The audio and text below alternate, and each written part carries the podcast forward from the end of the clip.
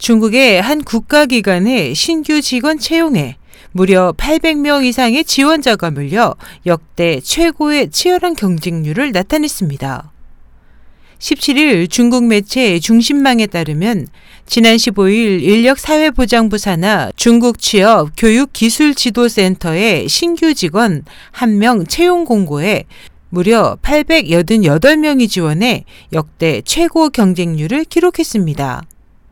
또 2016년도 중국 국가공무원 시험 접수 시작 3일 만에 14만 8,847명이 응시해 공무원에 대한 중국인들의 선호도가 여전히 높은 것으로 나타났습니다.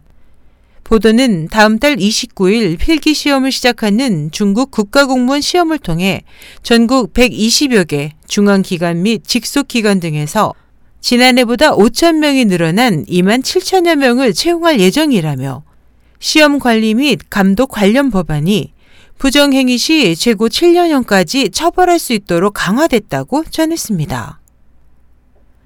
SH 희망성 국제방송 임소연이었습니다.